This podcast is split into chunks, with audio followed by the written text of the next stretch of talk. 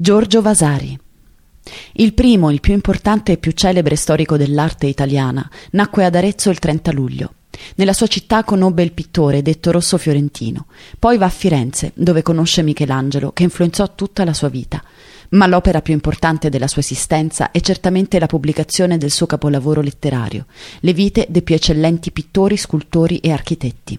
Con le sue vite Vasari inventa la storia dell'arte e i suoi volumi sono ancora oggi l'unica fonte attendibile per le notizie biografiche dei vari artisti, che lui, meticoloso fino all'eccesso, affronta con dovizia di particolari, e il suo giudizio è stato sempre tenuto in grande considerazione dagli storici dell'arte moderni, anche dai più grandi e importanti.